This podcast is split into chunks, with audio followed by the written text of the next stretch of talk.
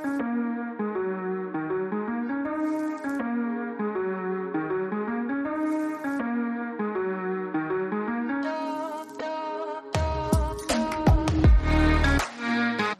ladies and gentlemen. Welcome to episode 448 of the Drunk Country Podcast. I'm host, as always, I'm Tyler. And joining me, we have the man, the myth, the legend. He's vaxxed, he's waxed, and he's ready to play that sax. He is the man, the myth, the legend, Sir Colonel Gables. What's up, buddy? Wow. Anyway, I'm doing all right. I right. wanna see. I'll tell you what. If there's anything that I could say about this past week, there's two things. One, professional wrestling has be- officially became more interesting to me, and two, Yep. there's a bunch of fucking good games on Xbox Game Pass that I've been playing, yeah. and I have been happy on both sides of things. So I'm doing pretty good. I'm definitely craving to play more stuff on Game Pass, especially a couple of the games that I have been playing over the past week and a half, and finished one. So, how have you been, Tyler? I'm doing okay, Gables. You know, it's uh, it's a Saturday night. As always, when recording this, um, we're we're starting very late. We got on the we got on Skype at the normal time. Usually, it's a little after nine o'clock my time. Uh, and then Gables hopped on. I'm like, hey, uh, I'm watching SummerSlam. You want to watch it? He's like, sure. It was supposed to be over at so. It's supposed to be over at ten o'clock my time. That was what they said because, uh, long story short, uh, they're in Vegas. There's a Pacquiao boxing fight going on next door from where WWE is holding their wrestling event, and the main events start ten o'clock. So they're supposed to be done at ten o'clock. To so all the fans that have tickets to both events could leave, then go watch the Pacquiao fight. Um, and the show didn't. So SummerSlam didn't actually get up getting over until like after eleven o'clock. So now we're starting. So I'm like, ah, we'll just bullshit and watch wrestling. I'll just share my screen with Gables and we can watch for you know 45 minutes or so. And then nah, two hours later, here we are. but it was a good time. We had fun. Watched some good wrestling. You know, actually, you know, it's when WWE's good, it can be it can be fun sometimes. Yeah. But yeah, like you said, Gables, it's uh, uh, you know, we, we we both fell off hard on WWE. We both pop in for the bigger stuff, but like AEW has been uh, a revelation uh, for uh, wrestling fans. It's definitely made it's made wrestling great again. Uh, to steal a line from some douchebag. uh, uh, But sorry. if No, there's sorry. anything that also if there's anything else I've learned this past week is that now AEW is official competition to WWE. Hmm. Like legitimately. Like WWE has to match pound for pound what this promotion is going to do in now because they're hitting on all cylinders. Yeah, they're, it's awesome. It's fun. Just we were talking about for the show. It's like whenever you watch AEW, it just feels like a fucking party and everybody's invited. Mhm. Um, but yeah, they're not doing pretty good. You know, uh, long week. Uh, just been me trying to get a lot of gaming in on uh, basically the weekends. For the last month or so have been the only time I have time to play games. So it's been me trying to like have like a nice relaxing weekend, get all my shit done, and also try to like cram in all of my gaming time. Uh, so yeah, other than that, you know, I'm doing okay. Um, but uh, yeah, it's been you know, it's, it's we're doing some weird some weird shit here, guys. So if you're watching this on YouTube and you can actually see our beautiful faces, um, that means this whole experiment worked. Uh, so what's going on is uh, we've been doing the live streaming for the show like on Twitch, and I've been pu- putting them over onto our YouTube channel, so you can have the video version for probably the last six eight months now. Uh, then the issue's been is that sometimes uh, I don't have the greatest computer in the world. Uh, it's like a seven hundred dollar computer I bought at Best Buy. It's pre-built, nothing fancy about it. It was just I got two monitors here, but I mean, there's nothing really fancy going on with this stuff. It's great for doing the podcast and you know having multiple multiple screens and got Audacity going, got Skype going, and I got the show notes over here. Uh, then trying to do the the video part of it with the live streaming, and the great part was like, oh, cool, we'll live stream it on Twitch, and then I'll just export that straight over to our YouTube channel. Boom, boom, done. I don't have to worry about you. So now you can, when you listen, if you're listening to the show on YouTube, you can actually see us instead of just having the, our our uh, logo uh, as a, as a, as the the screen the whole time.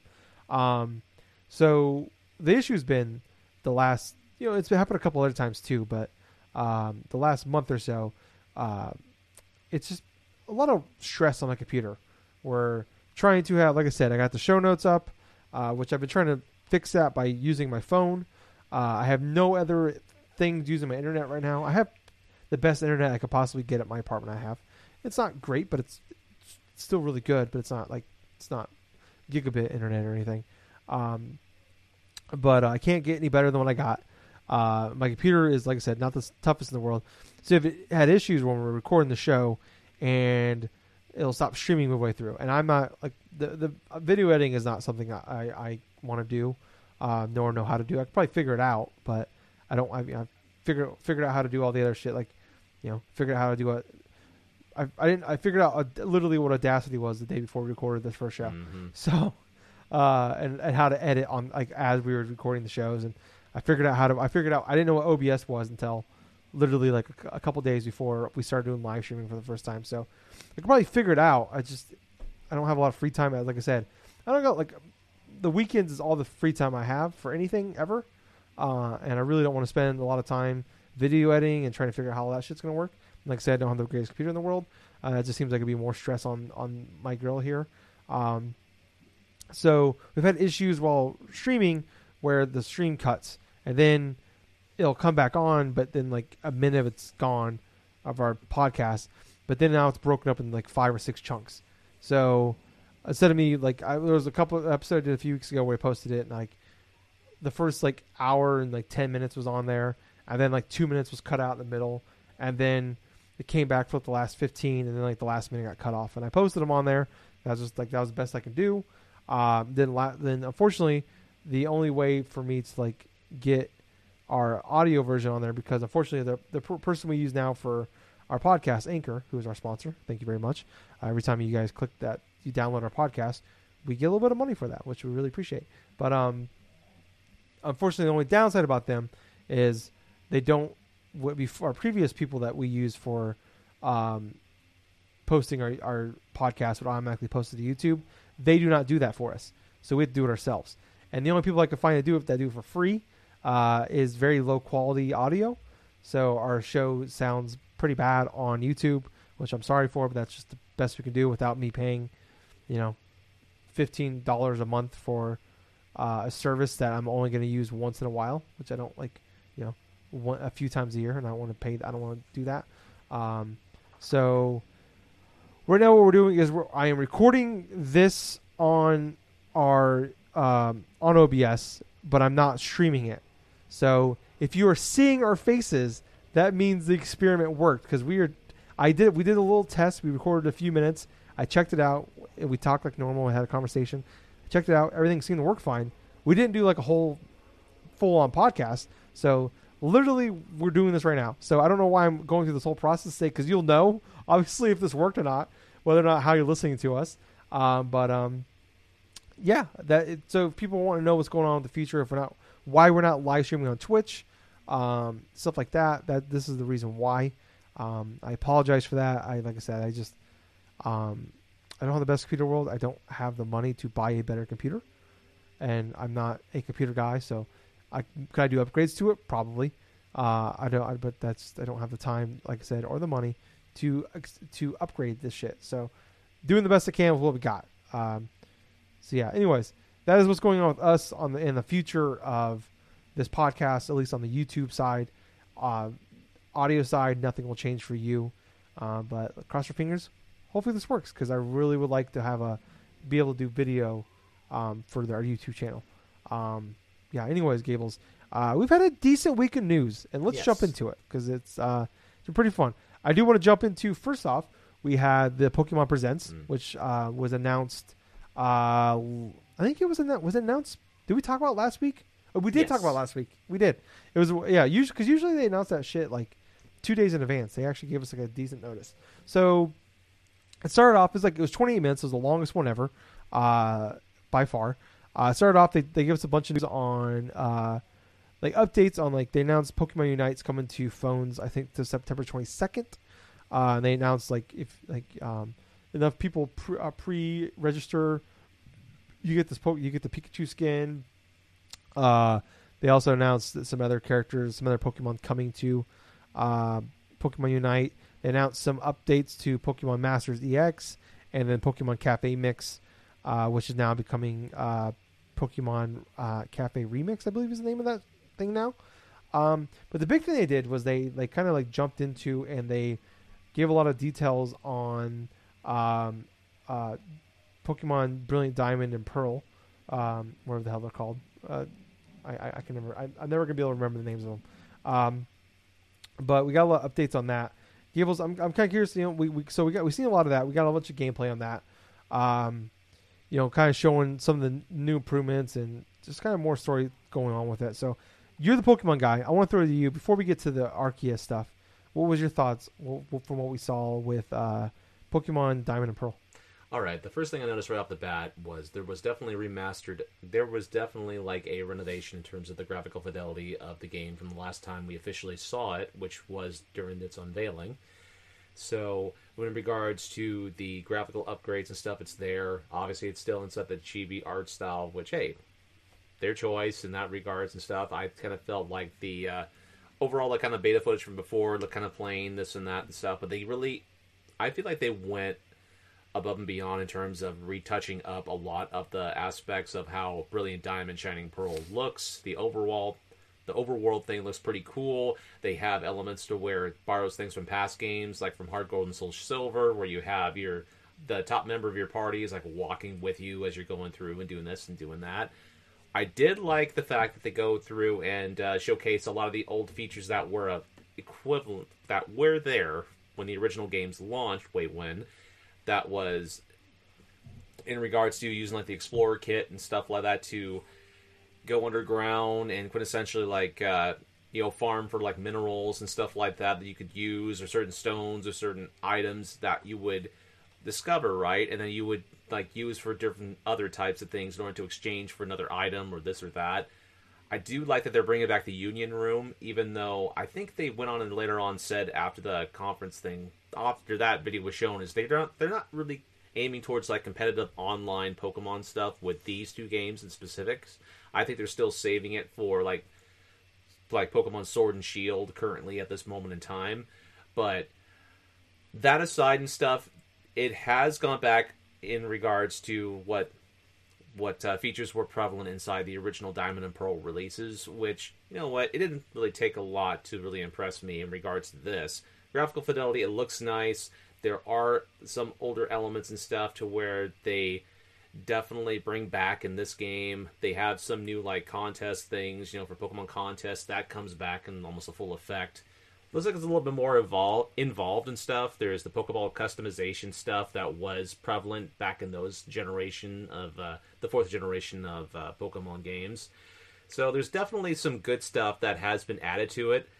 What's fairly interesting and stuff is like seeing seeing aspects of some of the characters, like uh, some of the uh, the old characters and stuff returning back and stuff, and seeing the new character designs in regards to like some of their art styles and this and that. But I was left with the impression that this game is definitely going to be worth picking up. That's how I kind of felt about it. I mean, regardless of which, Diamond and Pearl, I was going to go ahead and pick up anyway, but yet I even have more incentive now to go through and play through this game because of there seems to be enough classic Diamond and Pearl to where I want to delve into it and stuff, but there's also enough like new things that I want to try out and like want to try to go and experience. Like they even added a little section that wasn't there originally with uh, like customly designing your character. That was something new that they brought along. That was from Gen six and Gen seven. You know, those went into further detail to customize your trainer in regards to different clothes or different shoes or different outfits and stuff. But uh, yeah, Brilliant Diamond and Shining Pearl is definitely shaping up to be a interesting release, to say the least.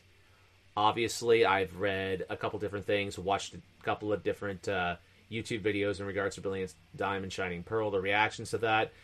You know, a lot of the hardcore Pokemon fans, they're going to delve into this. They're going to go through and play it. A lot of people, there are definitely a fair share of people, I shouldn't say a lot, but a good fair share of people that are not interested in it. They pretty much kind of uh, went their own separate way after how polarizing Sword and Shield was for them but uh, at the same time and stuff it's like there are people that are disappointed that there's no online like a competitive online pokemon fights you know battles in that regards kind of like how like in past reiterations of uh, remasters, like even like Heart Gold, Soul Silver, or even like Omega Ruby Alpha Sapphire, to where there was an online battling component to where you would bring forth like your different Pokemon from different games, have it their own different types of meta, introduce a whole different types of different things. But I'm in the group where I feel like it's not really necessary in this type of release because the main focus you want to do for like Diamond and Pearl in general is like to reestablish what made this game what made these two games great to begin with, and on top of that, focusing on the core group of Pokemon that you got going, which uh, is pretty much Gen 1 through Gen 4. Focus on that group and what was introduced in the game on top of, like, polishing a whole bunch of things to make it better. You know, that's pretty much what I've been wanting to experience with it. But, uh, anyway, Tyler, what were you thinking two months? What were you thinking about, like, Brilliant Diamond, Shining Pearl? Um, it's kind of more what I said last week, where it's just like nothing really blew me away. Um, you know, like it wasn't like it wasn't bad, it wasn't great. It was just like, like I said, it's kind of like how I felt last week, where it's like I feel like, you know, like Gables, you're definitely like you're that you're in that crowd where it's like, you're for that you know you love this, you want you're just you're gonna buy it. Um, you know, and I was in that crowd where it's like, I wanted to see what you know what they could do to sell me on it, and I wasn't really expecting.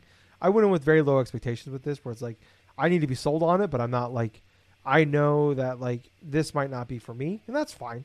Yeah, I would if it was if it I wish it was, but like this this definitely seems like this is that generation that's just I'm in that like that middle ground where it's just you know it's like it's not for me. There's like that that there's that middle ground there between like basically like black and white to like um the generation before uh was black and white before this one or was it after this one? Or was it Ruby and Sapphire was before this one? Um, let's see. Wait, Ruby and Ruby Sapphire. and Sapphire was Game Boy Advance, right? Yes, it was for Game Boy Advance. This is Yeah, the so I had Diamond and. Pearl was for DS.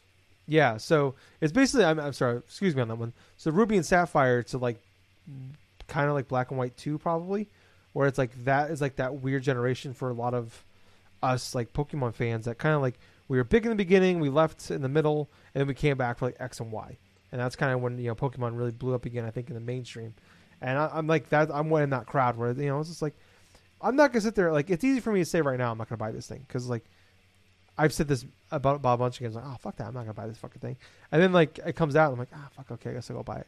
So like I'm not gonna rule it out. Um, it comes out I think it's like mid November.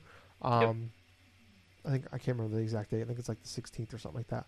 Um, but uh, I'm not gonna rule it out that I'm, I'm gonna get it. But like as of right now, like I said, it's just like like I said last week. It's more about like for me, it's just like I there's th- these certain Pokemon that like you know it's I, I play these Pokemon games because it's like brings back my childhood. It reminds me of like you know it's that nostalgia factor and like these games I just don't have nostalgia for them. You know, it's like Ruby and Sapphire. Like I played those when they remade them on 3DS, and they just I I put 10, 15 hours into them and I fell off of them. Uh, same with Sun and Moon, where it's like I don't have I you know I I love the nostalgia more than I love the games itself. So um, yeah. Oh, sorry. Excuse me. I had a burp. Oktoberfest. So good. uh, yeah, but it's uh yeah. I mean, like I said, I'm, I'm gonna I'm gonna wait and see. I'm not gonna like rule it out. that I'm gonna get it, but right now I'm not like you know drooling over this right now. But uh, a game I am drooling over, Gables, is Pokemon Legends Arceus. Mm. Um, so we got a lot more gameplay for this.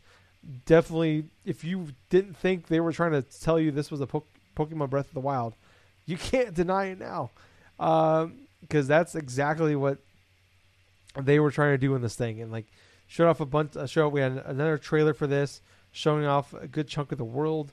Uh, we got to see the battle system, how that works out. Where like, they're basically like, this really is Breath of the Wild. Like, they essentially even have the Blood Moon, where like lightning strikes and all the Pokemon's eyes turn red, and they straight up fucking attack you, and you could dodge roll and all that shit. Um, you can like run around the wild and like throw a Pokeball down and have a, a fight.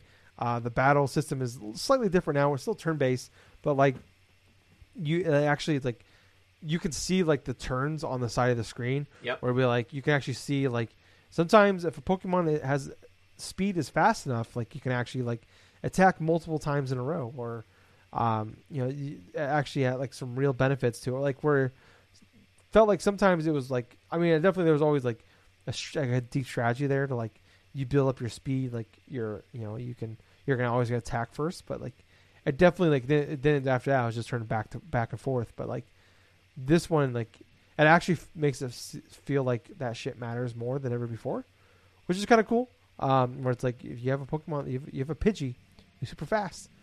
He's gonna he can attack multiple times possibly before the other one can, um, your opponent can or whatever. Uh, but I I was, I, I so I had a I took my I took a lunch break. I took an early lunch break and I pulled over on the side of the interstate of all places when when the event started because I'm like I gotta I want to watch this shit live. So because I didn't want to be spoiled, I didn't want to like accidentally pop up YouTube or Right. Twitter, you know, whatever, and spoil myself. So pulled over side of the interstate, put the hazard lights on at work, and I was on my lunch break, so this I wasn't stealing hours or anything. So nobody freak out. Um, and I just sat there and uh, I watched this event, and it worked out perfectly. Um, I was a few minutes late, which worked out great because I skipped basically all the the bullshit before. Yeah. I, I tuned in right at the end of the Pokemon remix shit, which was great because, and I I went back and watched the other shit later on, but I didn't miss anything. Uh, but I was sitting there like audibly like on my phone, like, wow, like holy shit, like audibly saying out loud by myself in the truck. I'm like, this shit looks awesome. Uh, I I can't like obviously like my big concern is like how is this like actually gonna work? like on like we talked about last week, how is this gonna work on a on a launch Switch, or just the Switch in general? But like just based off of what we've seen here, and then with the gameplay and like the like the story mode and like all that, like I, man, I talked about last week. Gables like this is like the game I we've wanted, or at least I wanted, like when I was a kid, imagining like a Pokemon game. Like this was the game I imagined, and like who knows if that's gonna be the case, but if that that ends up being the thing or not. But man, I was blown away by this fucking trailer. What about you, Gables? honestly i felt i feel pretty good about it too you know it's like this is the type of pokemon game that's fairly fascinating to me. It's definitely something that a lot of the longtime fans have been wanting for decades now. On top of that i felt that was fairly interesting you know because for one it's a straight up action rpg you know you do have elements to where you're catching different pokemon where you can use them and select it sort of like a turn-based like rpg sort of aspect to it but at its core, it's a action RPG. You're definitely having the same type of elements, the same type of like different things, you know, like even the little meter stuff that tells you like who's attacking when and stuff. But I like the idea that there's different types of styles too. They can go with either a strength to have like increased attack, or do like an agile style and stuff to like uh, become faster and like maybe get like a turn, like a move or two before your opponent even could set up something. So I definitely do like that aspect of that style. I also felt it was kind of interesting seeing like uh, the uh, pre like uh, dime the pre Sinnoh region, you know, before it was actually Yeah. called Sinnoh, you know, the Hisui. His- Hisano? Hisui. Okay. I think it was like the Hisui region, right? So you have Mount Yeah. Cornet and stuff like in the background and stuff, and uh, you quintessentially have like a whole bunch of different creatures, the whole bunch of different Pokemon that have like different types of looks or evolve into specific other types of Pokemon based upon like the like uh, those ancient sort of origins and stuff. So you yeah, have we had what Growlithe and you had Growlithe, right? But you Bra- also Bravier. Braviary. Braviary. So you had a different form of Braviary, right? That has like parts psychic, I think it is. But uh, what's very fascinating is two, there's two Pokemon inside of this trailer that actually have evolutions that were based upon Yeah. older Pokemon characters, like inside Uh, of Generation. but wait, wait, wait, I'm sorry to cut you off. I, I'm, I'm, I'm, I'm looking up the names here. I want to try to pronounce them before you do. okay, Okay, we have Wyrdeer. That's exactly what it sounds like. is he a new one or is he an Yeah. evolution? He actually is an evolution, so he is technically a new Right. Pokemon, but he evolves from the Generation Two Pokemon Stantler. Okay, okay.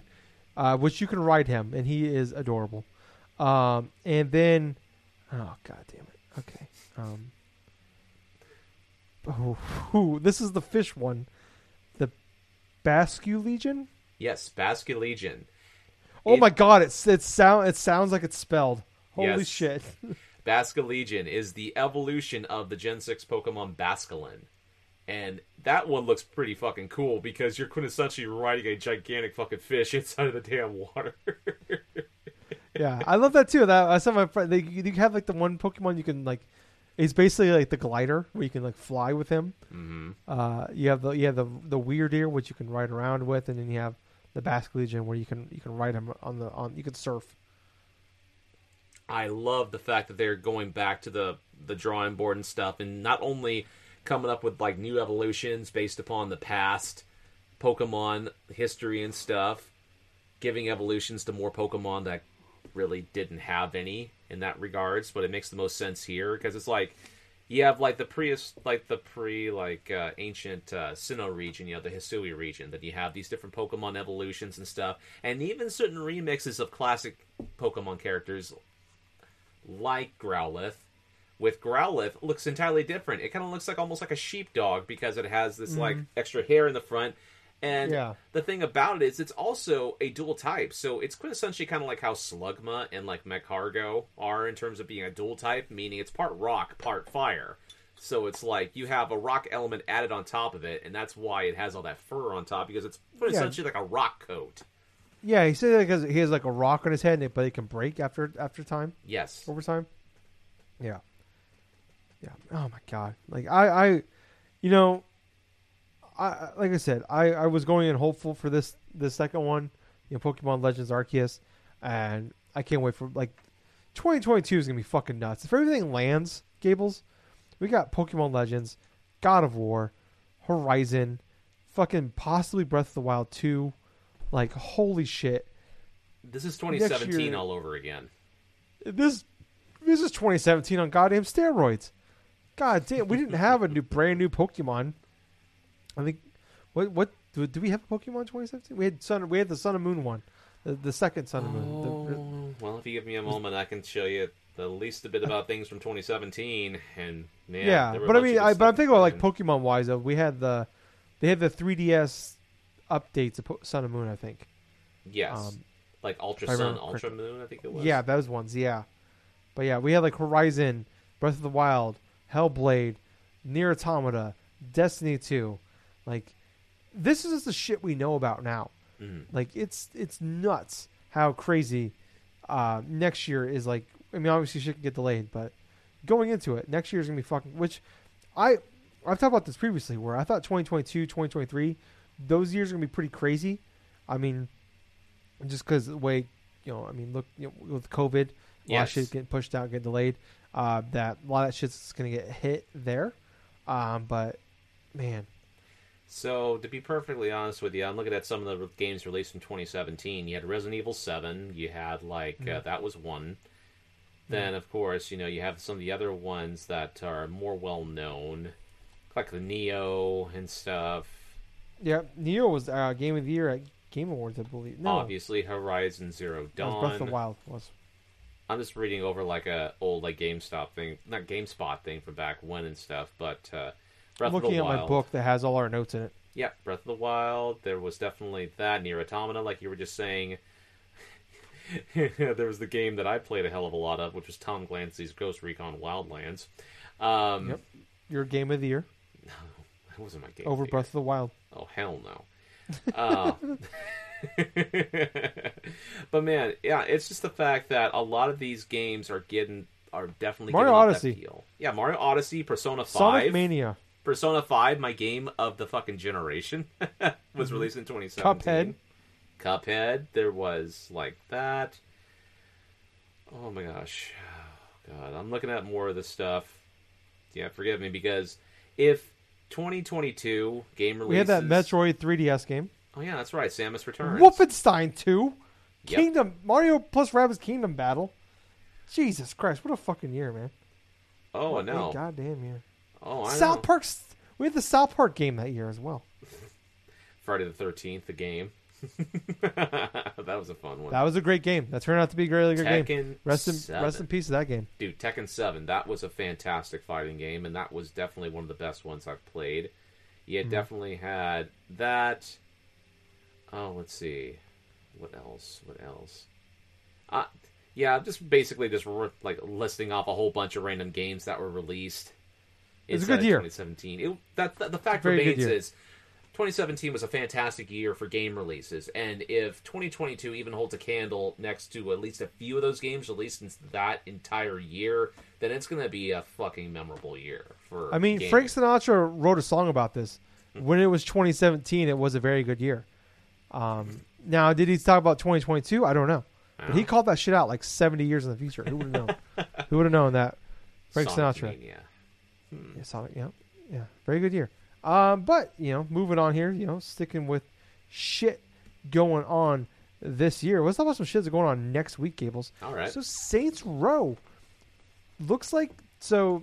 Geoff Keighley posted a little short little clip on his Twitter account uh, yesterday, uh, as a recording of uh, kind of a tease what to expect at next week. We talked about there's a Gamescom uh, opening night live going on next Wednesday, I believe, um, and he announced a little teaser what to expect, and it said rebooting like in, in a graffiti on a brick wall with the Saints Row logo.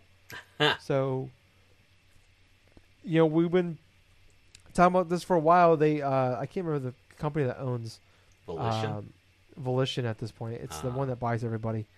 Um, oh boy. THQ Nordic, I think, yeah. is the name.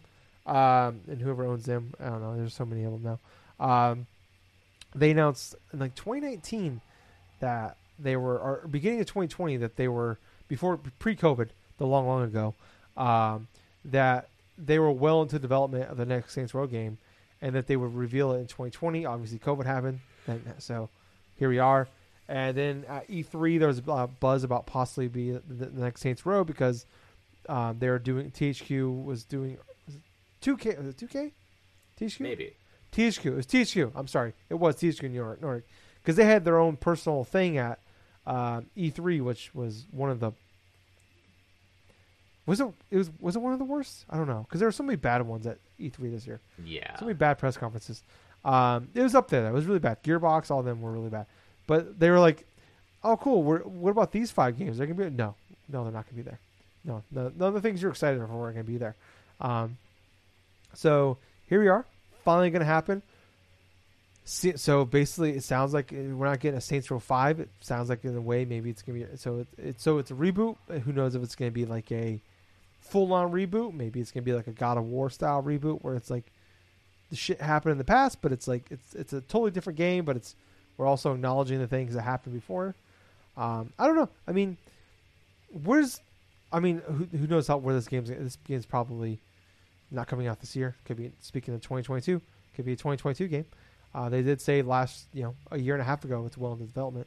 Um, I mean, we're just like we were like I was a huge Saints Row three fan. I enjoyed Saints Row four for what it was. It was basically the Crackdown two that we never got, and I, mean, I, I didn't love it, but I enjoyed it for what it was. I mean, I'm just kind of curious where your excitement level for is For a, I mean, it's been what eight, seven, eight. It's been 2014. Yeah. When we had our last. Uh, no, 2013 was when we had our last Saints Row game. I remember now. It was our very first year of recording Yep. a podcast that we uh, that that game came out. Um, so it's been eight years since we've had one. Eight years this month, actually. now since we've had one. Um, what, what's what's your kind of like your buzz anticipation for the new next Saints Row? Like what this game can be in you know the 2020s. I have absolutely no expectations whatsoever for this next Saints Row game reveal. As long as it remains faithful to the spirit of the game originally, and as long as there's something fun in regards, maybe closely like similar to that of Saints Row the Third, because I loved Saints Row the Third. It was definitely a fantastic experience.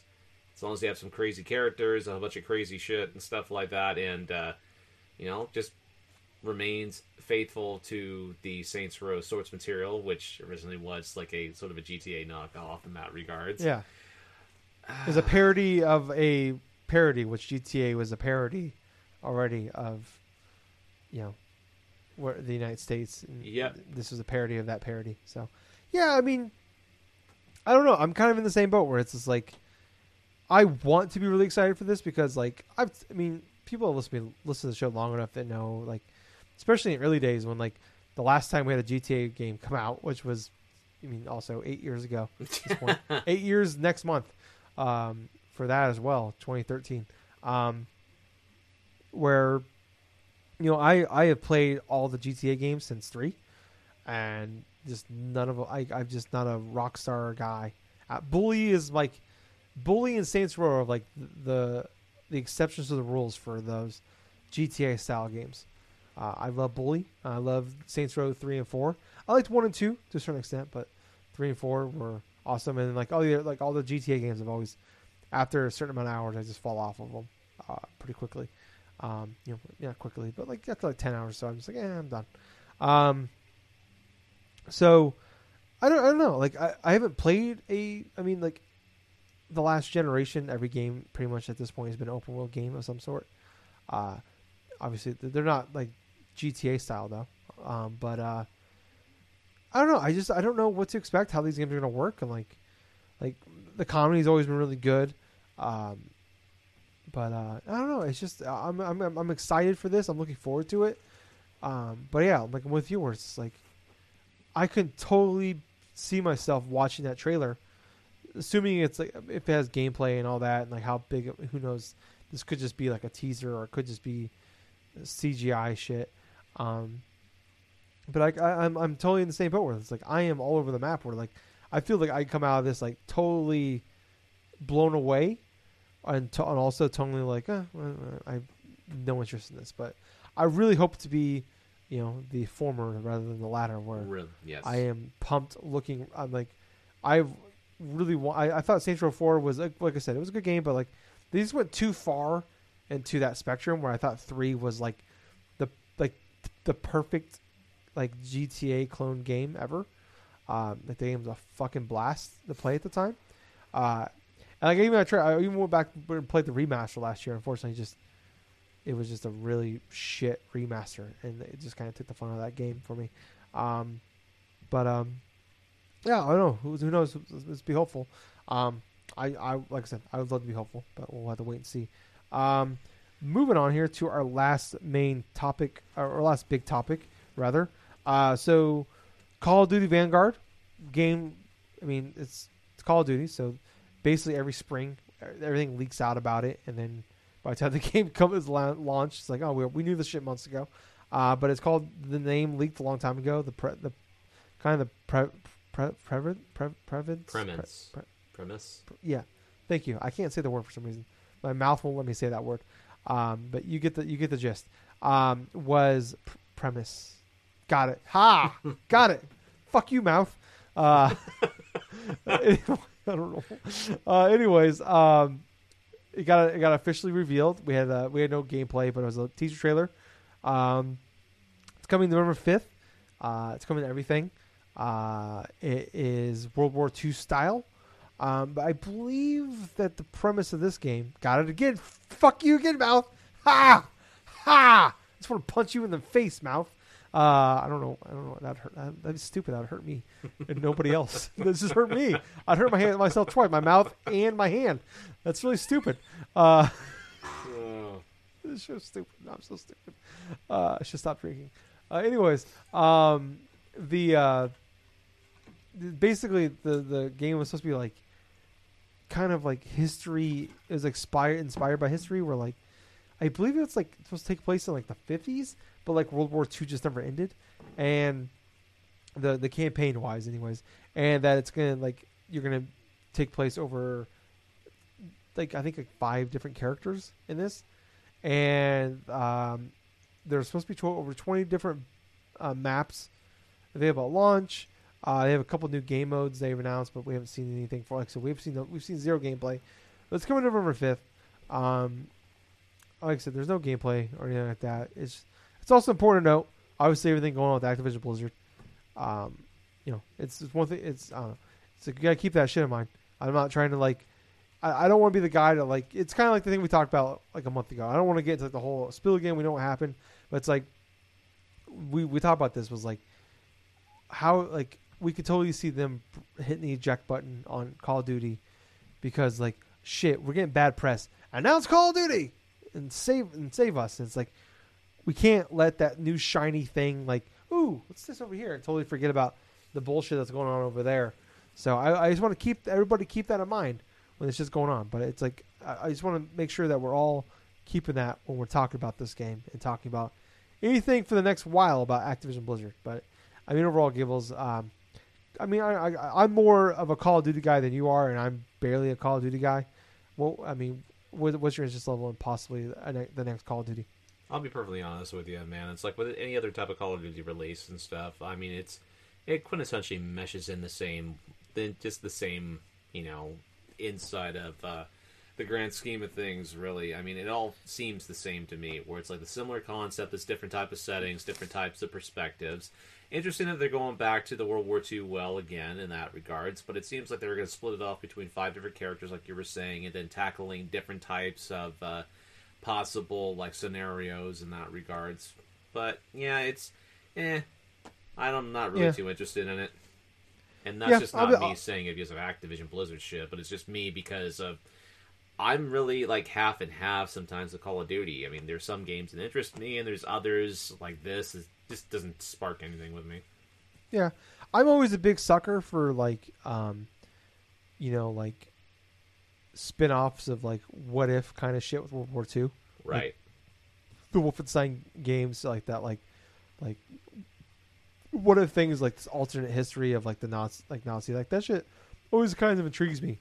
Um, but I mean, those campaigns are what they are. Like I thought Cold War last year was a pretty good attempt. I just thought that ending was hot garbage. Um, but I mean, we'll, we'll, have to wait and see. I want you know, we'll, we'll see what some gameplay go from there. Uh, moving on to uh, now we have a few quick hitters we gotta get into here. Um, Quake 4K remaster was an, was was supposed to be shadow dropped, but it leaked like six hours early. Yes. Uh, but it's it's out now on everything: PC, PlayStation, Xbox, and Switch. It's uh, the Quake 4K remaster, as they're calling it. It's only actually ten dollars uh, to get into it, but it's also available on Game Pass. Um, so, kind of some clip notes out of this here. So, I'm just reading through this article from Engadget here. So, there's 4K resolution, dynamic lighting, uh, depth of field uh, modeling, blah blah. The 20 the 25th anniversary was on June 22nd, so obviously celebrating that. And uh, kind of a cool thing here is there's a new expansion that MachineGames made for this game, which if, if you're not familiar, MachineGames is the ones that did the uh, Wolfenstein New Order New Colossus. So they basically brought Wolfenstein back. Um, so and then also has multiplayer mode with uh, up to eight uh, eight players. I believe you can do yeah you can do split screen with three other people. So you can do four player split screen, all that. Um, so yeah, I know I know Gables, you have played a little bit of the game, yes. but um, I, I don't know if you want to get in that here, if you want to just talk about that a little bit later, or but uh, I don't know. I thought it was kind of a cool little surprise here. You know, for we had QuakeCon going on, uh, you know, digitally this year, and here we got we got Quake 4K. I got it, I got it downloaded. I haven't got a chance to play it, but I, I do want to at least uh, dabble in it a little bit. I'll be perfectly honest with you. It was definitely a, a big surprise seeing the original Quake not only get uh, remastered but simultaneously released on consoles because quintessentially that has been a PC game for yeah. predominant like predominantly ever since the original was announced on PC and released there years ago. But uh, yeah, I have played a little bit of the Quake remaster on Xbox Game Pass and stuff the gameplay is fantastic. I mean, for God's sakes, it's it's quintessentially like it's quintessentially like Doom, you know, where it's like it's fast, it's furious and stuff. There's definitely a lot of reworks and stuff like that that they've adjusted to make sure when you're using a controller it feels organic. But uh, yeah, man, I mean, I had to adjust the camera angles and everything else, like the X and Y axis, to do a little bit quicker because even though you're moving incredibly quick, sometimes the aiming thing kind of feels a little bit slow to me. But after that kind of adjustments and stuff, I basically played through a couple of levels of it. It feels fun to play. There are definitely some fun things, and the levels go by super quick. You could go through like a couple, you could go like a level a good solid maybe three to five minutes if you knew what you're doing. So they're super quick, they're super interesting. I mean, I'm coming from the perspective where I've never played the original Quake before, and then having this rare opportunity to go through and play this game, yeah, this is definitely one of those games where it's really fun it's really fun to get into and just mess around with. Yeah. Oh yeah, I just like I, I Quake was never my thing. I remember playing. I think it was like, was the Quake Four that was like an Xbox 360 Yeah. launch title? It was. And like that was like the like I remember like when I bought my first 360 like shortly after launch. I remember like all there was to play on it was like Dead Rising and Quake 4 uh, and then Gears of War. So I was like after I beat Gears of War, it's like well okay well I guess I go fucking check out Quake and I just that was like I, I played only a little bit of it but uh yeah so that yeah I, I want to check it out. I mean it seems like I mean, it's like I said, it's on Game Pass so I'm gonna I got to download it. I want I want to check it out but I mean it's that's pretty cool to see that. Um, they're kind of bringing it back because they had that Quake Champions a few years ago, and that just kind of came and went. The seems like. last kind of uh, Quake game I can remember releasing on the consoles was way back, and it was kind of like uh, it was on the PS3. When I think about it, it was like the Quake, like uh, not territories, but like Jesus criminy though. It had a demo for the damn thing and everything, but it wasn't Quake Four or anything. It was like its own separate sort of like a spin-off thing for Quake. But uh, it was an early PS3 game that I remember. But uh, yeah, I ever since then, you know, I haven't really saw anything in regards to Quake console games and stuff up until the remaster of the original. Yeah. So uh moving on to our next thing here. I'm I'm just gonna as we're talking, I just wanted to like re like make sure I understood everything that's going on with this. So Bethesda announced that on November 11th they are announcing on the 10 on the 10th anniversary of Skyrim. This is one of my E3 predictions, and it it, it didn't happen E3, but it finally got announced that Skyrim is getting a a reboot remaster for the next gen consoles. Um, so on the 10th anniversary of Skyrim, November 11, 2021, they were releasing the anniversary edition. It'll be available on everything PC, uh, PS4, Xbox One Series, uh, PS5, blah blah. Um, well, actually, no. I'm going to take that back. It'll be available on PS4, but you can play it with on PlayStation 5 with backwards compatibility. So it's not, but it's coming to the next gen Xboxes, but not the next gen PlayStation. Um, they also announced that um, they're they're adding fishing to the game. Okay. It's gonna have all of the uh, it's gonna have all the expansions. Uh, Dawnguard, uh, Hearthfire, and Dragonborn uh, has has all the enhancements of the special edition, which was the edition that they sold on PS4 and Xbox One, um, and I believe it was on Switch as well. That came out like five years ago. I want to say. yeah. Um, they said okay, so the remaster of Bethesda released back twenty. Oh, it was 2016. That's what it was. Um, no idea if it's gonna have better graphics or better better frame rate, frame rate, or they fix all the bugs after they've re released it 25 times. Um, but uh, no, also no idea if this is coming to Game Pass. No idea what this is gonna like. So they said that you can up if you have the anniversary edition or if you have the um. I mean, okay, according to old Old fans can upgrade to the anniversary edition if they already have the special edition. The upgrade won't be free, but the studio has revealed at this point how uh, has not revealed at this point how much it's going to cost. So basically, if you own, if you bought the the PS4 Xbox One edition, the the special edition they put out, they are going to charge people again for the anniversary edition. if you want fishing, guys, no idea if this game's actually going to be any better. If there's going to be better frame rates, if they fix the bugs, if it's going to have if it's going to have better graphics. Uh, but they added fishing. Um, so yeah, here we are. I Ten years later, paying for another version of Skyrim. I, I just want to point out. Uh, so I we, people that have listened for a long time know we met through the group Talking Ship. Both fans of Talking Ship, both in the group, Facebook group, all that. Like long time, we met in the forums of Talking Ship, Twitter, all that shit. Like that's how we all met. That's how this podcast started. Um, Talking Ship might be the world's biggest group of fanboys of Skyrim. Uh, and even they were like, fuck off. like, when someone posts that in there, they're like, absolutely not. Like, they, like, these guys in here have bought this game multiple times. They are, they are the audience for this thing. And even they're like, fuck off.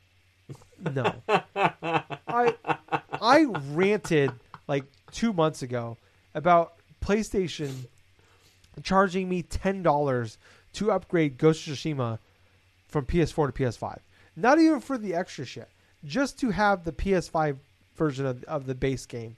Charge me ten dollars. I thought that was bullshit. This is a 10 year old goddamn game. And you have re released this on fucking everything. Multiple times on PC, multiple times on console, on fucking Switch. You're on my goddamn Siri over here. I just want to make sure she didn't hear me. She, I think I unplugged her like six months ago, so I think we're okay. Um, I never use her. She's just there. I have a Google Home in my bedroom, and I use that thing. Um, Gills, let me tell you, if you want to listen to some fucking porn, but you don't want to watch it, just, look, just do Google Home porn. tell you what, it's sexy as fuck. Especially if you give your Google Home a, a Cockney female accent. Oh, only way I can, only way I can finish at this point in time in my life. I'm kidding. I'm not kidding. But seriously, though, think about it. Uh, Gables, if you don't have a Google Home, remind me at, at Christmas time, and I know Oh. what to get you. Oh, yes, of course. Maybe that, Yes. alongside the next version of Skyrim. Yes. yes. No, I will not buy you. You'll get more enjoyment out of Google Home's Cockney accent porn than you will Skyrim for the 18th time. Uh, but that thing has been released multiple times and everything. I, don't, no, no word if it's coming to Game Pass. I kind of assume it's coming to Game Pass. Skyrim's already available on Game Pass. I know, but like the special edition's on Game Pass. So how's that gonna? I don't. know. don't who the fucking knows? It- Uh, It doesn't make any sense why they would charge like an additional thing if you have the special edition of like PS4 and Xbox One versions or something. You know? Yeah, it's like especially because like those games were busted ass shit when they launched ten years ago, and they released multiple versions since then, and they're busted ass shit now. Like, why would I don't, I don't understand it. I get it. People love the game. I'm not trying to badmouth people that love those games. Good for you, but I, I was happy to see that like when I went on on the group and I read the thread and everybody's like fuck off like that made me very happy i'm like cool we break we, we broken the curse of this fucking game um i moving on here though gable so this was something that was announced just a couple hours ago as of recording uh so WWE 2K22 we got a trailer for that at during SummerSlam no gameplay really uh but they announced that that game is coming back um, in March 2022 uh people don't remember they took they took 2020 off. Uh, the game came out in 2019. WWE, WWE 2K20 came out in, in October 2019, and if based you know kind of you know speaking of Skyrim, after years of being the same game over and over again, uh, being completely broken and busted and buggy. Um, people, I think, finally hit the it's kind of the shit to finally hit the fan for them.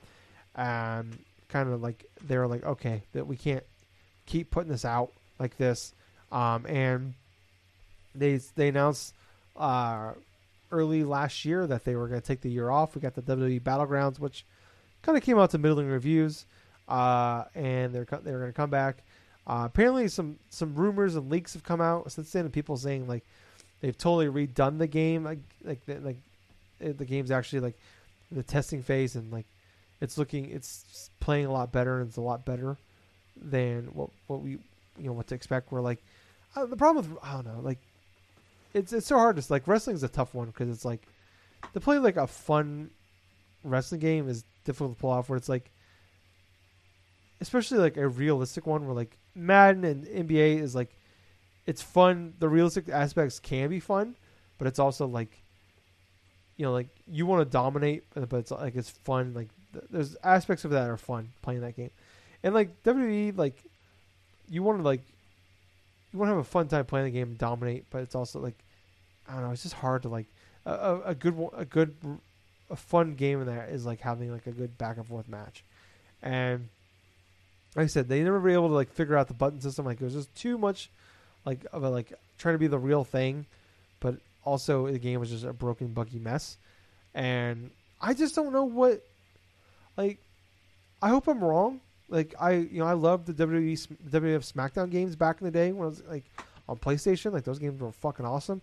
Also loved the you know the 64 games back in the day. But like I actually loved the Smack like the original SmackDown games more than I loved the the 64 games back in the day and I just don't know I mean that this is like you know I'm, I was a kid I was 10 years old I just don't know what a good wrestling game 20 years later could be that's not arcadey dumbness. And we've seen 2K try to make that in the WWE Battlegrounds, but they just kind of try to mi- uh, microtransaction it to hell. Um, when they had more characters, you had to buy with real money at launch than that were in the game. They pay thirty dollars for. Um, I don't know. I just, I mean, I, I don't think it's it's not obviously it's not impossible. I just it's hard to imagine what a fun, good WWE simulation game could be now. I mean, I don't know. Gable's like, you love the wrestling games possibly more than I do. It's, you know, you you you played like some of those WWE like those some of those like mid two thousand early two thousand ones weren't bad, but they weren't great. Mhm. I, I just and I know you got into more than I did. I know Jake, beginning the pod, when we first started doing the podcast, he used to love those games. Um, I I'm just kind of curious. What what what what are you expecting? And like, how did in your mind can you imagine a good, fun WWE simulation game today? All right. In order for the WWE 2K22 to be a fantastic game, in my opinion, that's more akin to these current times, the gameplay has got to take front center. It cannot be a piece of shit. It cannot be a clunky mess, which a lot of the various issues with the past previous 2K games in that, and not just 2K, but like full out on since when THQ owned them, a lot of the critiques of it is quintessentially the systems and everything else that they were trying to go through and work with and stuff, they quintessentially got worse over time, you know, or it went from maybe like a fun, enjoyable experience, say like in games like WWE 13 and then like 2K like 14 or something like that, where I felt like that was the pinnacle of that in regards. But Is that where uh, they went from Yuke's to two? that was the to- first year when THQ, you know, THQ handed off to 2K and stuff, and The Yeah. Rock was on the cover of that one. I liked that Okay. one in, in particular, but those two That had games, the streak mode, right? We had big yes, streak. You had to beat the Okay. streak of the Undertaker, and. I remember Jake played the sh- like he basically did like half an extra life playing that fucking game. Yes. Yes, and for good reason too. That game was very fun in its regards because it had a good mixture of old and new wrestlers. It definitely had a lot of interesting modes that kept people engaged instead of the stereotypical, oh, okay, here's a singles match, here's a cage match, here's a Hell in a Cell match, and then that's it. In order for this game to be good in the current years, a good wrestling game, in my honest opinion, nowadays means lots of options, lots of characters, little to no microtransactions, fun, addicting gameplay, and stable online connection stuff. Especially if you're Yeah. going to do a lot of different types of like party things. My ideal wrestling game, like a professional wrestling game, you we got to get like at least about four to eight people and stuff, have a good stable connection between everybody, and maybe have some sort of a GGPO type of online shit because unless you have something that's going to be on the next level in terms of like online infrastructures and stuff, no honest to god wrestling gamer is going to go through and deal with what we had to deal with with fucking 2K, where things were like almost at a slog.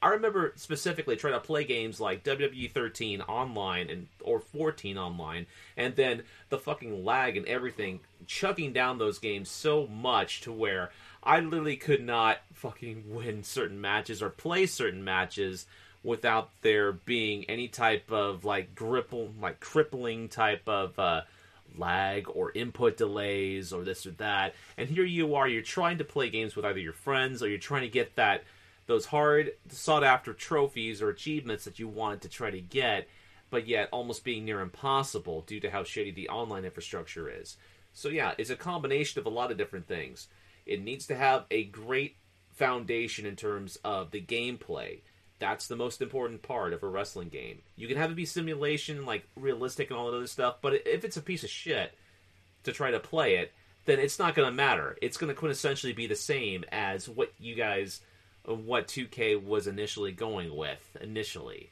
which was half-assing the gameplay, inserting all these different things, and having maybe a little bit enough to where it's going to entice certain hardcore wrestling gamers to go through, but the difference between this time around as opposed to back when WWE 2K20 was released and stuff, we've seen the worst of WWE 2K games here with that abysmal release of WWE 2K20 with all the glitches, all the hiccups, all the this and that, all the uh, all the crazy glitches and stuff, or like it looks like the referee is receiving something from Charlotte Flair, and like all these other types of crap. But uh, the benefit of this is they're not locked out of their game engine, that's for sure. I mean, THQ does not have that. No, Yuke's don't have the keys to the freaking car in that regards. So they had to basically rebuild this game from the ground up. There's definitely key improvements where I feel like they are more than likely going to make in that regards.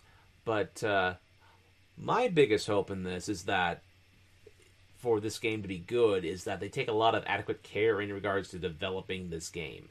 And quite honestly, I am happy that it's going to be releasing at a later date and not forced like at an October or November release date because they definitely need their time to try to develop this game to be as good as it needs to be. And it's releasing around the same time as WrestleMania, quintessentially during that same time period. So that's a good way to get things going with it.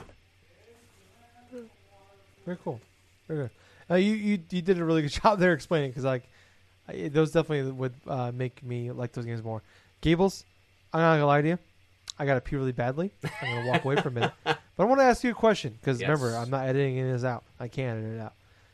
Explain to me why Pokemon Yellow is the best Pokemon game ever. All right. So, in regards to Pokemon Yellow being the best Pokemon game ever, well, I can see the arguments that some can make because of how simplistic it was back in Generation 1. I mean, quintessentially, you have the older elements where you had a pool, like a different type of Pokemon, like a selection in that time, where it's like one of 151 of possible amounts of Pokemon, you know. So you have 151 Pokemon, very streamlined. It's not like 7 800 that you have going right now. But in regards to the whole simplistic approach of how it was, you know, there's definitely a lot of uh, fun combinations and stuff you can make in regards to your type of party choices in that regards. But some people believe that Pokemon Yellow is probably one of the best Pokemon games, if not the best in that regards, is because it's more akin to ties with the uh, nostalgia of the anime back in the the uh, late 1990s. So you get a chance to like troll Pikachu and stuff, dealing with Team Rocket and stuff, and all this other random rigmarole stuff. But uh, I'll tell you one of my favorite things inside Pokemon Yellow was, and that was for the Surfing Pikachu minigame. Fun fact inside of Pokemon Yellow, if you put that copy of the game inside of the N64's transfer pack, if you had a copy of Pokemon Stadium, you can actually play like a Surfing Pikachu minigame on it. Which, you know what? I thought that was pretty cool from back in the day.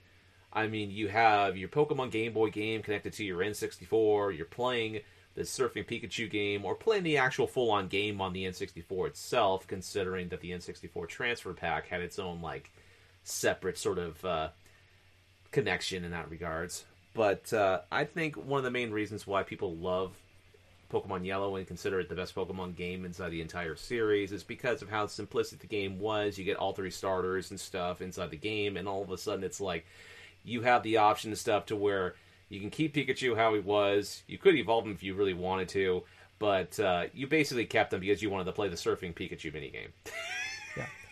You know, it, it- there's there's that really popular song by um, I forget her name, but anyways, there's that song she made where she's like, "I was gonna turn him into a Raichu, but I said no, no, no." I can't remember her name. She one sadly passed away. The, the Aw. rehab girl. I forgot her name. I'm sorry about that. Amy But, uh, Winehouse. A- Amy Winehouse. Thank you very much, Gables. Pulled that one out of left fucking field. Thank you for also covering for me so I can go pee. Because I feel like I lost about 34 ounces of alcohol. I'm oh my now. god. I went from like under over the legal limit to possibly under the legal limit now. So that's good. Not that I have to go anywhere. Don't drink and drive, people. But that's where I feel right now. feel amazing. Uh, but Gables moving on to our last little quick hitter here for us. Right? Uh, so we had um, every month they the uh, Xbox, Microsoft, uh, and Halo and uh, 343's Indus- Studios, Industries, whatever, uh, said that they're going to give like monthly updates up until launch. Right. With what's going on with um, Halo Infinite. So we had on on Friday they had the August update, and one of the things they announced they give out screenshots, little updates here and there, what's going on, little updates. Um, they announced that uh, when no release date yet, but they the the big thing they announced was um, that the uh, co-op campaign will be available via split screen. Uh, so local s- co-op campaign will be available, but online co-op campaigns will not be available at launch. That won't be coming until season two, and the Forge mode will not be coming until season three, which uh, each season is about three months, give or take. Um, is what they said so far. Uh, that ten to twelve week range, it sounds like. So uh, assume that co-op campaigns won't be launching for three months out, and Forge modes is six months away. Um, so I mean, still no release date. Maybe after Xbox is doing a Gamescom event next week, so maybe we'll have a release date then. Now that Call of Duty has given a date, because that was kind of like the big thing. It's like they were waiting for Call of Duty to give their date, November fifth. Um, but I mean, Gables, what, what's kind of your, your thoughts when you when you heard that news? Well, you know what? That is disappointing that co-op is potentially not going to be there at launch and is a couple of months down the line. But what is interesting to note is the waiting for Activision to release the release date of the Call of Duty game in that regards, because there definitely have been rumors that Microsoft may potentially want to release Halo in October.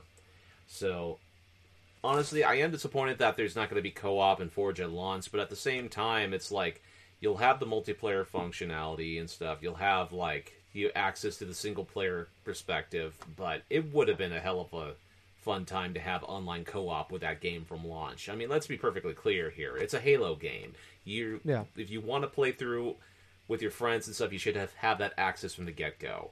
But uh you know what? It is what it is, though. If they need to take their time to try to uh, make this thing fine tuned and stuff, so that people can play replay this game over and over again, I mean, hell, it is what it is. But yeah, Yeah. it's fairly disappointing to me. Yeah, it's disappointing to hear, but it's like it's not like something that's gonna like not gonna majorly affect me. I don't think it's gonna. I mean, I think it's a bummer to hear, but it's like uh, I think one of the big things they talked about in that uh, in the interview that when they were announcing it was like this is a live service game. This isn't you know this isn't a typical Halo game where like everything just out at launch. Like so, this is you know it's different. Like this this isn't And like for those listening crazy right shit now, that we're the used to, like, just dropped a little bit. So if there's This is stuff a little what bit we're used to from, and stuff, you know past that's why. uh, uh, Halo games where like everything was there at launch. This is a live service game where everything is. Uh, oh, nope, we lost Gables.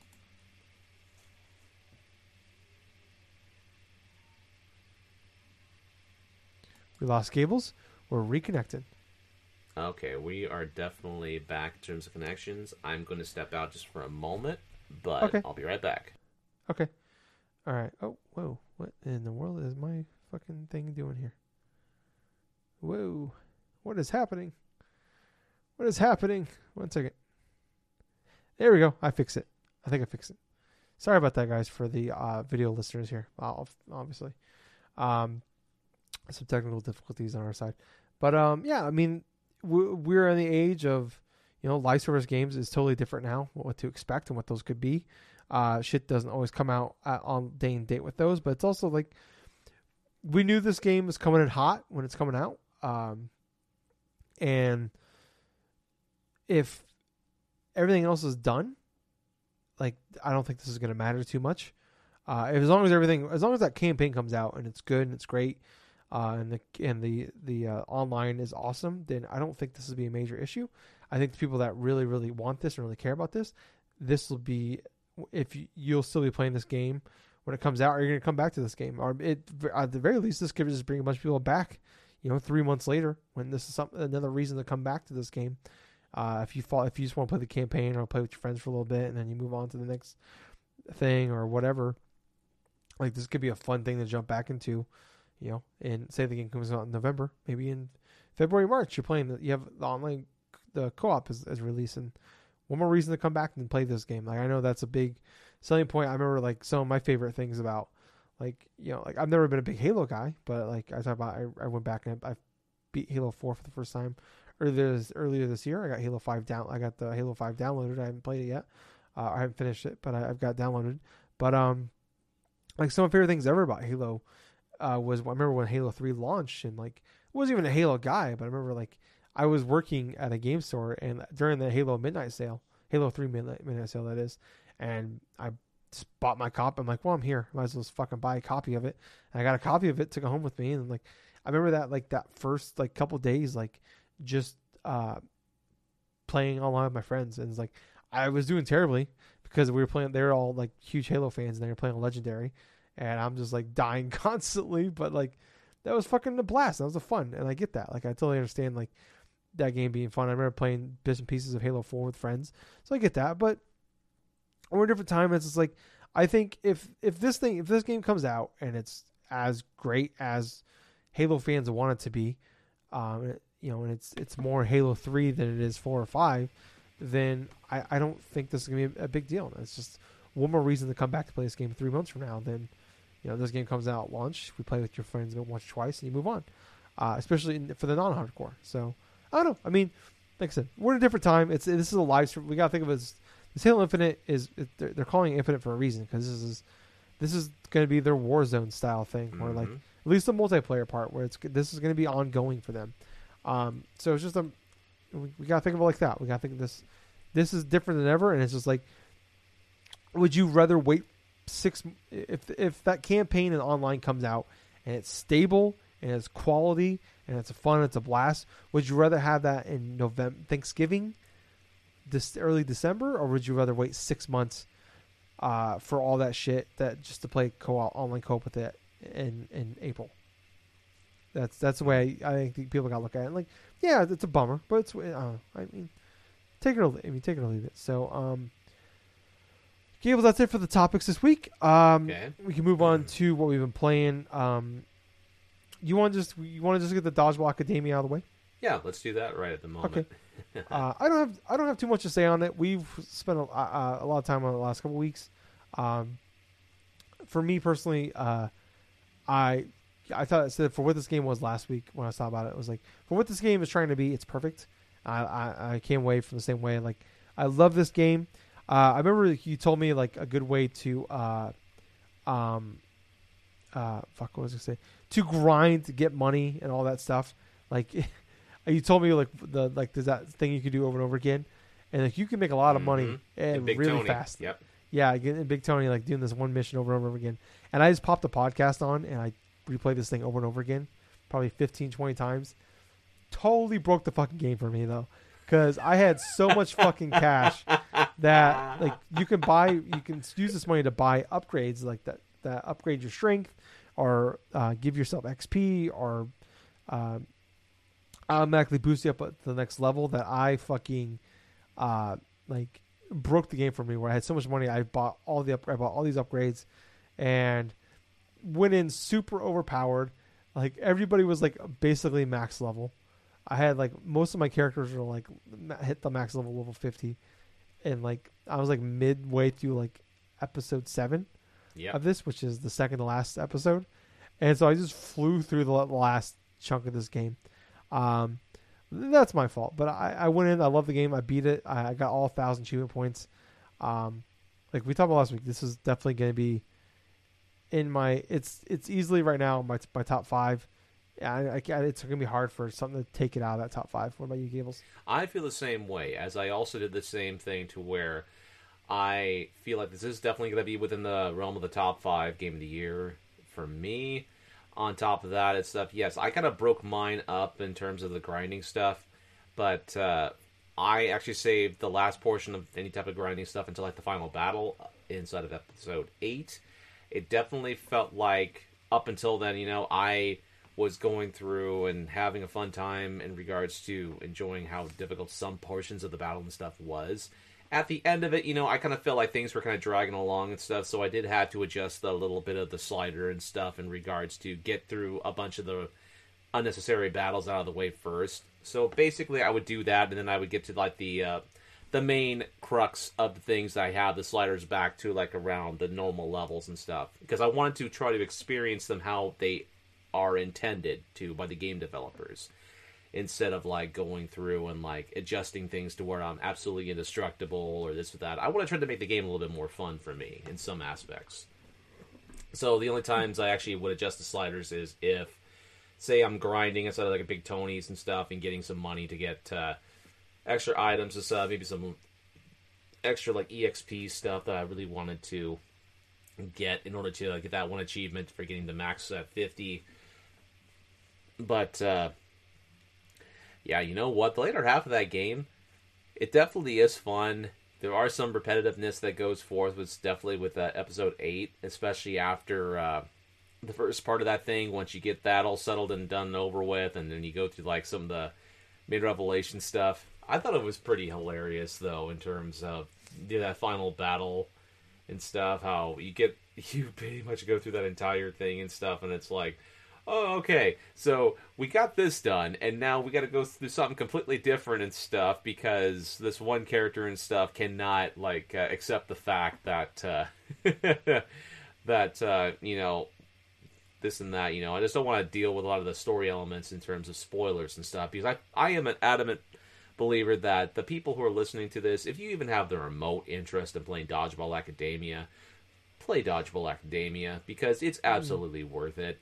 Because the game, like we've stated before, Tyler and I multiple times throughout the past couple of weeks, it's definitely it's definitely the type of game that does what it does fairly well. It's not like a reinvention of the wheel. It's definitely something that nails the core basics of like a turn-based RPG or an even action RPG sort of elements and stuff, and does extremely well. Yeah. So it definitely held up all the way to the to the end of it. Near the end, I did have a combination of uh, Otto. I also had Kiabo, and I think I had Sunika with me as well. So I had those three, those three with me. I would go through use different types of items. I think most of my party. I think there was like two out of my uh, two characters that were at level 50 and then a couple of like level at 47 or 48 or some of that sort. So I was near max level anyway. Like I stated, I got all the achievement stuff and I decided to go just to specifically hunt a different types of like a like achievements and stuff before the final battle and stuff. Because essentially, I saved at the point before I had to face off in the final battle and this and that. But the grand scheme of things and the whole enjoyment of Dodgeball Academia, I definitely feel like that I got my money's worth from Game Pass alone for this month playing through yeah. Dodgeball Academia because because really, I mean, the game is absolutely a joy to play. I mean, there's nothing else I can really say to really elaborate any further, except for the fact that you own an Xbox, you own a Switch, or a PlayStation, or or on Steam or something. Yeah, you know what? If you like games that are very reminiscent. It's sort of like a uh, a great homage to like great RPGs like in the past or like great certain like platform or action games in the past. Then yeah, Dodgeball Academia is definitely a game you should play. yeah, like like I said last week, it's like the perfect balance of Pokemon RPG, Paper Mario comedy, mm-hmm. and Super Dodgeball. Yes, absolutely. It's, it's yeah, it's brilliant. Uh, so yeah, if you have it, yeah, just check it out, guys. It's I, I enjoy it so much that last weekend I actually ended up after I beat the game, I just watched the movie Dodgeball. so, that's how that's how like how much I love that game. I just like I want to go watch the movie Dodgeball because I'm in a dodgeball mood now. And yeah, that was great. Um, I mean, okay, so uh, we both beat that. So, Gables, is there anything else you've been playing this week? Yes, there actually has been a few things. One little brief blurb I want to touch upon, though, is Destiny 2. The season 15 is going to be dropping this Tuesday. There have been a couple of different updates by Bungie in regards to weapons, in terms of different other things. The main thing I got out of it is like there are a couple exotic weapons that I do have. They're to be buffed in that regards. In that regards to my exotic auto rifle called the Sweet Business, which is essentially a auto rifle that's like a Gatling gun. And the thing that's most improved upon certain weapons is primary ammo is now infinite. So you don't have to use a bunch of different modification stuff in order to find primary ammo. But the reason why I want to be using the Sweet Business now is because before it was generating prime like primary ammo in order for you to try to pick up. Now it produces special and heavy ammo when you're using it. So I'm fairly excited to give that a go. But uh, yeah, well, Gables isn't here next week. We know what he's doing. but there definitely have been other games I have been playing this week. I tried out a couple of Game Pass ones. One of them was called, I believe, it was Bloodroot. Yeah, Blood. Yeah. Okay. Yeah, I played. I loved. I played the game uh, last year when it first came out. The game was a blast. But yeah, Bloodroot. Yeah, Bloodroots. This game is interesting because it's like quintessentially that uh, kind of a quick play sort of game and stuff to where you have to master a set of sequence, like set of like patterns for enemies and stuff. Because you have like a one hit kill thing where it's like if you're hit once, you're dead, and you have to mm-hmm. restart that thing all over again. It's it's sort of like a Hotline Miami sort of concept to where you have to kill a bunch of different people like in a row or like in a specific pattern or something. But it's up to you to decide which way you want to take them out. And so, quintessentially, the whole crux of this is you are you were a part of this sort of like this organization or something like that, this group that uh, you know you were doing all sorts of various business stuff until one day they like uh, Mr. Black Wolf or something like that tries to go forth and assassinate you, right? And so they didn't quite kill you, and so you want to get revenge over everyone inside of that group that uh, quintessentially mm-hmm. wanted you killed off. And so, what's interesting to note here is I love the different weapon styles in this game. I definitely love a lot of the different types of uh, ways you can approach certain enemies. Like, say, if you want to take an axe or something like that, you have a maximum of three hits you can deal. You can take out like one and then another enemy and then another enemy after that, or you can jump upon a hay barrel and it'll just go yep. across the thing. It'll hit a couple people, or if you want to roll upon a like an actual like a barrel and stuff and try to run people over, you can do that as well. This the amount of options you can do to take out enemies and stuff. I feel is fun. The last time I ended it was uh, after I completed chapter one against like a Mr. like Mr. Pig, like a Mr. Hog or something of that sort. The dude had like a, a cross between like a southern and like a, a, rich accent or something like that. You know, like it was really funny. Like inside of his uh, boss battle and stuff, to where you had to try to dodge a lot of his projectiles and stuff, and uh, you had to wait for him to become like vulnerable state and stuff for you to hit, like execute a lot of hits.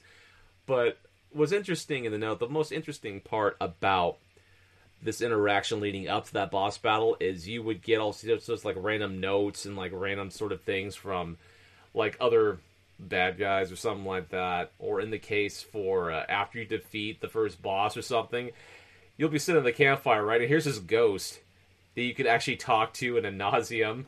It's like mr wolf you have to get to sleep now. After speaking with him and he's and the, the boss is just literally venting how like how much of an asshole you are because you killed him and because of this and that. You know, it was such a refreshing sort of like back and forth banter. You know, but uh, yeah, Bloodroots is definitely an interesting game. But another game I went through and played a little bit of. I didn't get too deep into it, but it was called Curse of the Dead Gods, which is in, which is quintessentially kind of like a roguelike in its own way. Isn't that the is that the um, expansion for what was the game that had the um, IGN plagiarism thing? Oh, that one. That was Dead Cells. Was, I thought that was a. I thought it was Dead Cells. I think or you're maybe right. It was, maybe it was something else. But anyway, yeah, that's kind of separate to what I was playing, though. It was definitely Curse of the Dead oh, Gods. Yeah, it's different. Okay, I'm sorry. You're right.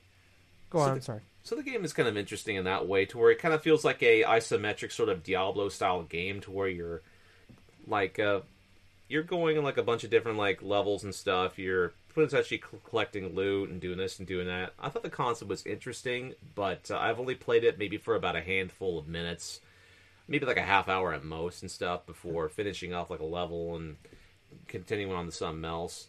I've also played a little bit more of Skate, but at the same time, I'm kind of working my way through it a little bit off and on. So I've just been accomplishing different types of uh, competitions, different types of other missions and stuff like that. Uh, pro skaters have been giving me. There's the one I think with Paul Rodriguez where I'm trying to do like a nollie, like 360 flip or something like that, and it's difficult because the way they want you to do it on the control stick, you have to swing your control stick around like in a specific quarter circle angle and then go directly the exact opposite. So you have to curve like you're doing like a pop shove it or like a 360 shove it or whatsoever, and then while doing that, you have to quickly go to the bottom left or the bottom right of like the quadrant of your control stick, which I keep fucking up because it makes it almost makes me want to go through and do like a a pop shove it or like a, or any type of other move other than the move I want to do. And here I am trying to trying to do this nollie like 360 flip over a freaking set of stairs, right? And so it's like been a pain in the ass with that. But the but the death races and stuff have been kind of frustrating a little bit too, because you're trying to race these three other skaters and stuff down like these specific like goal posts and points. The whole concept is to try to race from one point to another while beating everyone else and stuff. The most frustrating part about it is they time you to go through a specific checkpoint, and so it gives you like maybe five seconds or it just depends on how far away you are from other skaters. Like if you're lagging behind and you're like in last place, it'll give you like five seconds before the damn thing fails the hmm. mission. But uh, there was that, and let's see, I believe there was one other game. Yeah, I'll I'll go through and cover one other game. I started playing Hades. Nice. Okay. I decided to go yesterday. I think it was yesterday or a few days ago. One of the two. One night I decided to say, hey, you know what? I'm going to play Hades for a good solid hour and see how this works for me. Honestly, the game by Supergiant Games, this. Honestly, it feels pretty fucking good to play. Mm-hmm. I'm actually fairly surprised the amount of quality that was put into it. I've heard great things about it last year when it was released on console. I do own it on Switch. I downloaded it on the Game Pass, and I wanted to play a little bit of that. But uh, yes, I started playing a little bit of it. I love the aspects of having specific types of uh, power up items or having a specific amount of like inventory that'll carry on every time you die. So it's quintessentially like yeah, it's a roguelike game, right? But at the same time, you get to steadily improve upon collecting certain aspects or unlocking certain things from whenever you collect a certain amount of like uh, currency. I haven't come across any other of the bosses yet, but I think I have played a good solid maybe hour, hour twenty or so of the game.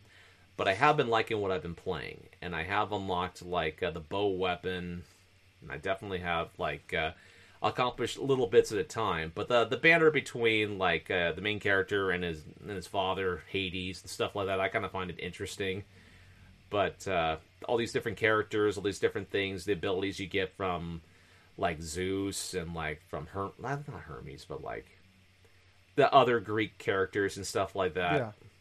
It is fairly interesting to where it keeps the players investment in it wanting to go a little bit further, a little bit deeper, and say, okay, what was this beef between Zeus and Hades? You know, why is it that uh, like your characters trying to escape out from the underworld and stuff to get to Olympus and this and that? So I'm fairly interested in seeing where that goes potentially. But at this moment in time, it's like I'm not tied down to any one game. I'm literally paying, playing like three to four different games at once. Yeah. So how about you? What you been playing this week, man? I'm kind of in the same boat with you when, on that one, where like I'm not like. It feels like this year for me has been like dead spurts and then a spree of fucking games to play. Hmm. Um, and that's the way it's felt for me in the last few months, especially. Um, but um, I played a few games this week as well. You know, like Madden 22, 22 officially launched, uh, even though I, I did the EA Play thing, uh, officially launched uh, last week. Mhm. Um, or this yesterday. I'm sorry, came out last week EA Play, but it's out now. Um, but I, I played a few other games that two of which are on Game Pass. The other one is on on Switch and PC. Uh, I've only I've just started all of them today, kind of jumping around. But um, I played uh, um, 12 minutes, Mhm. uh, which is a game I've been looking forward to for a very long time. Uh, but just the reviews came out for it a couple days ago, and they've been very mixed. Uh, I've seen it from this game is very bad to this game is I should say mixed. It's been like pretty much like very this is a bad game to like this is it's a pretty good game with some problems. Um, and so the the premise of this game is like you are uh, you play uh, the I can't I don't know I can't remember the name of the characters, but like so there's the husband and the wife. You play as the husband, and you're in like this one bedroom apartment, and you show up, and the, the loop is 12 minutes, hence the name of the game, and like the a cop shows up, accuses your wife of murder, uh, and in the, in the process, at least in the first loop, uh, kills you, the husband, and then you like come back and you're back at the apartment, starting the loop over again, um, and you're trying to like solve the mystery of like why is this happening? What the hell's going on? Why is uh, my wife being accused of murder? Who the hell is this cop? And it's like a point and click adventure game where like you're you're like going around the this this one bedroom apartment and finding clues, trying to figure out things, and like get the next process, get the next step, click kickstart the next step to the like the the cutscenes and figuring out things like different dialogue choices you can make. You can, like, you can have conversations with your wife, um, and you can pick kind of the dialogue options here and there, and like you can if you find things out, you can you can go from there. But like the main from what I heard about this game was like it's very much trial and error, and like sometimes the biggest issue is like you figure out the you you solve the puzzle before the character solves the puzzle, and now you got to go over and figure out how do I make this character figure out the, the solution to this puzzle, mm-hmm. and I, I did like five. So I did the first loop, and then like five or six loops after that, and I couldn't. I'm like, nothing's happening. Like I can't. I'm doing all these different things, different dialogue options. I'm trying different things out. Like okay, I know I I, I know this will work here if I do this thing, but okay, oh I can't do this yet. Like it literally says I can't do that yet. I can't do that yet. It's like okay, so this will be a thing later, but why? Uh, I know I can do it now. Why can't I do it now? Kind of thing. So then like I looked up a guide. I'm like, what am I doing wrong here? And I watched this guide, I did step for step what this guy did, and I I followed it, and it still didn't work. It didn't Hmm. like make the. I'm like, so it's, I, I don't know. It's just like I'm really looking for this game for a long time, and it's just like I feel like this is a game like the only way I'm gonna actually play through this game is like basically by watching a guide, probably. And it's like I really want to like this game. I really, really do because this game looks sounded so cool at the time. It's got three really good voice actors: James McAvoy, Daisy Ridley, and William Dafoe in it. Um, it sounds like a really cool premise, and it's like I like immediately I only played like maybe forty five minutes to an hour of it, but I just because the loop isn't I guess actually like twelve minutes. Like you can have so the you can like go lay on the bed and it'll fast forward through the loop for you, and you can wake up. So if you want to like get to like the part where the cop shows up, or you can actually walk out. If you want to, if like okay, this loop isn't going anywhere, I just need to restart it. You can like walk out the, the door of the apartment and I'll restart the next loop. So yeah, I, I probably I probably put forty five minutes to an hour into it, uh, and I was like, this doesn't click for me. And I heard it's like six eight hours. I'm like, I put an hour into this and I've gotten nowhere. I don't really want to put in another potentially seven eight hours of this of just trial and error shit. So I'm not 100 percent out yet, um, but I, there's other games uh, to be playing right now, so I, I'm, I'm putting it down for now, and maybe I'll go back to it. Another game I invested maybe an hour, hour and a half into. Uh, it's on Switch and PC. Uh, it's called Open Road 96. Um, another game I'm looking forward to. It's kind of got like a Telltale, Life is Strange kind of style, like art style to it. Um, and kind of the premise of this game is, is that like you play as so it's like procedurally generated like uh, events where basically you like you're in this like living in like uh, it's like Petria I think is the name of the country you're in, but it's basically like you're in a desert. Um, and what's happening? It's kind of like a roguelike in, in a certain extent, where like um, you play as like each run through you play as like a different like teenager that's like missing, basically. But you're like trying to get to this border and cross the border. Um, there's this crazy like like a terrorist attack happened like ten years ago, and it kind of turned the whole country to shit. Where like the president is like a tyrant at this point, and there's an election coming up. Uh, but each each of uh, uh, run through you play through, you like based off what you do, things can happen. Like so, you're going through like this desert uh, down Road 96, and like you run into like these same like ca- cast of characters over and over again.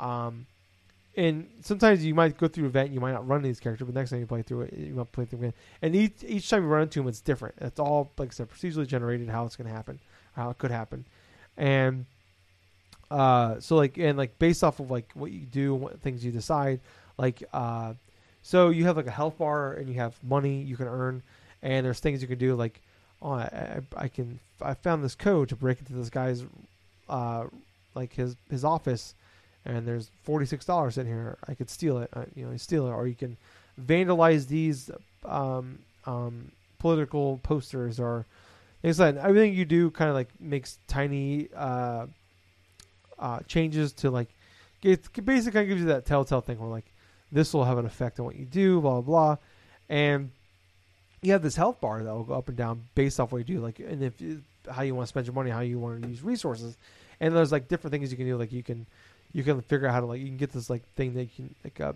thing you can use a lock pick or you can uh certain things can do to like kickstart where you like you get better at like unlocking like uh, dialogue options or your chances like you can ask somebody for food and they'll tell you if you ask for food you got a 45% chance to get food from somebody.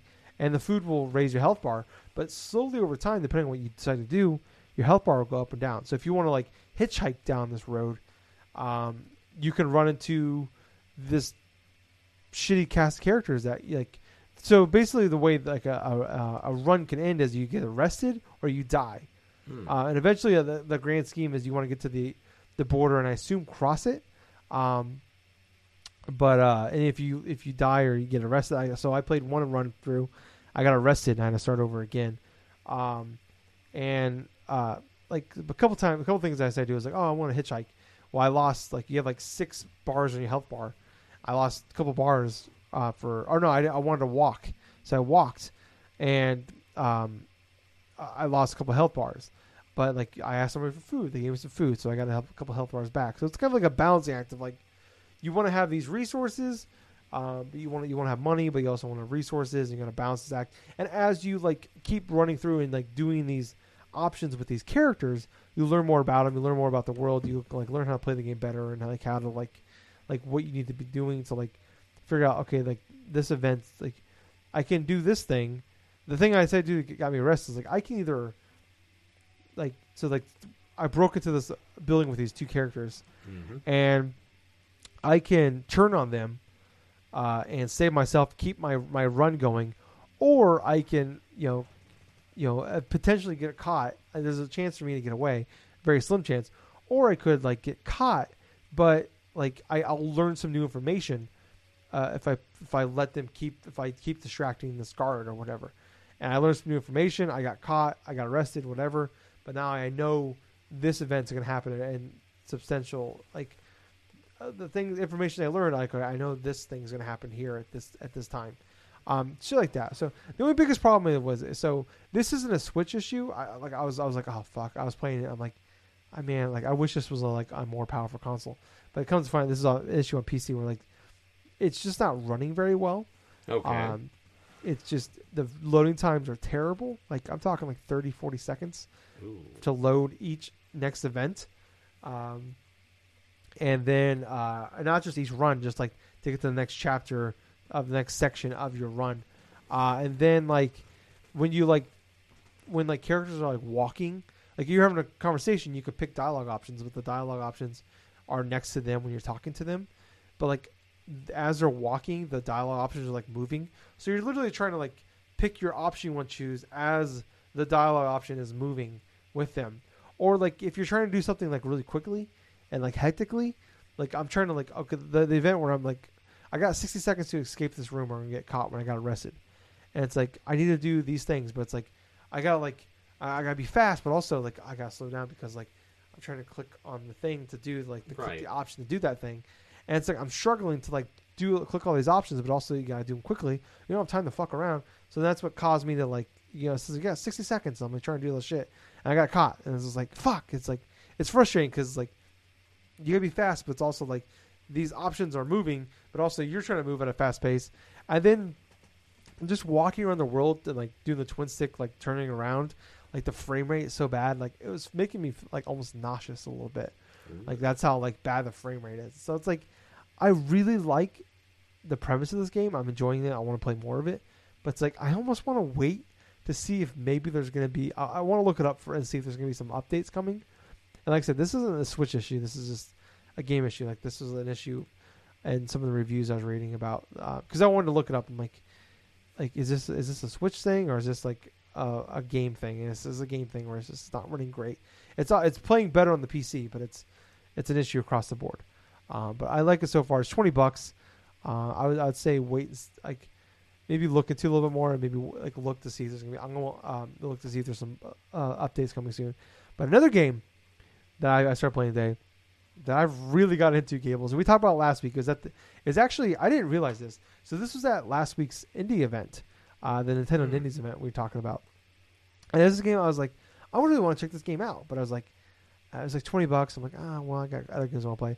I didn't realize this game. It's on Game Pass. It's a game Hmm. called Boyfriend Dungeons Yeah. uh, boyfriend dungeon. Uh, so what this game is, it's basically kind of like Hades in a way. Uh, the combat is nowhere near as good as as the Hades though. Like the combat in that game is fucking awesome. right. Uh, so the, basically, what this game is is a roguelike dating sim, where you you uh, so in this world you go to like this place called I think it's like Verona Beach is the name of this town, and I put a couple hours in this now. Um, this is the game I that I of all the games I played today, bouncing around between these games. This is the game I put the most time into by far. Um, and so you're like on Verona Beach. You're this kid. You don't. It's all like it's like a dating sim. So it's like first uh, point of view kind of shit. And you you're you move into town. Uh, you have your cousin. Um, it's kind of like a, a gay dating sim as well, uh, where uh, you like you've never been on a date before. So he's like trying to set you up on these dates. So you have your phone and like you, you do a lot of text messaging and you like you like so you go into like this mall and basically there's monsters in this world and like you go in this mall and like you're like going through floors hmm to like and continue on. If you die, then you have to go. You start over again. Um, but what's interesting about this is that all the people you're dating can also turn into weapons Gables. uh, so I want to. Well, I'm gonna I'm gonna pull up my phone here. I want to make sure I find all some of the people. I, I haven't met I haven't met all of them yet. I, there's more, but um, so there's Sunder, who is uh he is kind of like he's got a fucking eight pack, uh, and beautiful hair for days uh, who is he is like um, his sword is like it's it's it's like a it's like a short it's like a it's not a dagger but it's not like a it's kind of like a regular sword I guess. Uh, but like as you like date these people and unlock new levels of like like charming and interest love interest in these, like you unlock certain things like some like some so like Sunder as you upgrade his weapon like certain things will like if when you hit enemies like it does more da- like time more damage over time to them. Right. Uh, and like in this mall, you're fighting like weird, like it's like you said, like they talk about like you're fighting like your worst fears. So like in this, like you're fighting TVs and cell phones and like uh, t- uh tell like a random fucking telephone. Like it was weird shit. The game was fucking wild. Okay, I don't have a good way to explain this shit. It's just the shit you're you're you're, you're fighting up against. I'm not saying it makes sense. I'm just saying it's a great fucking time. Uh, but in between this, uh, like you, you're going down, you're like fighting in this like this mall that's the dungeon essentially. But as you're fighting through the dungeon, you like you increase your like l- like love interest level with these characters, but also you go on dates with these characters in between the fighting, um, and you're like, I'm I'm not gonna lie, Gables, I'm being a little hoe. I'm dating them all. I'm bouncing around between all of them. So there's Sunder who you meet as well in the game. Uh, Val- Valerie who you meet, who um, I know they say a gentleman never tells, but Gables. I got it. I got I got in there. Got in there, Gables. I got in there with Valerie. Very proud of it. She is a dagger, by the way. Uh, this game's so stupid, but it's so fun. I don't know why I'm loving this game, but it's a fucking blast. I really like this game. But she's a da- she turns into a dagger, which you use these weapons to fight with down in the fucking dungeon. And after each after you beat the the level, you can like change between the weapons, and like you like like I said you and you also gain levels as well. Um, uh, for you, for your individual character, but like you text messages with them, and each of them have own, own personalities, and like you're trying to like balance these, and like you're going on dates with them, and, like you're doing certain things. You can give them gifts. Um, there is a character named Seven. He is a laser saber. I haven't had the chance to use him yet. I just unlocked. I just had my first date with him. Right. Uh, right. He didn't seem too interested in me though. Um, I, he's actually a, uh, he's part of a Korean boy band, which I had I didn't know his band, and he was very upset by that. I don't know if he wants a second date. I hope so, because he's he's a handsome fellow, Gables, um, and also he seems like a cool weapon. Um, but he was very upset that I didn't understand uh, that he was in a band. Um, there's a couple other characters you meet that aren't weapons. There's one character that you meet that like his name is Eric, and there's a little controversy around this game that kind of popped up where like there is like I mean it's a shit that's in real life and it's kind of it's really it's not obviously it's pretty shitty shit but it's like people just don't understand no means no kind of stuff where like people just get keep harassing you hounding you stuff like that grooming all that shit. So like they actually went in over the week and like added like a through an update like a patch like where it's like hey there's gonna be some some shit in there like ex- to expect.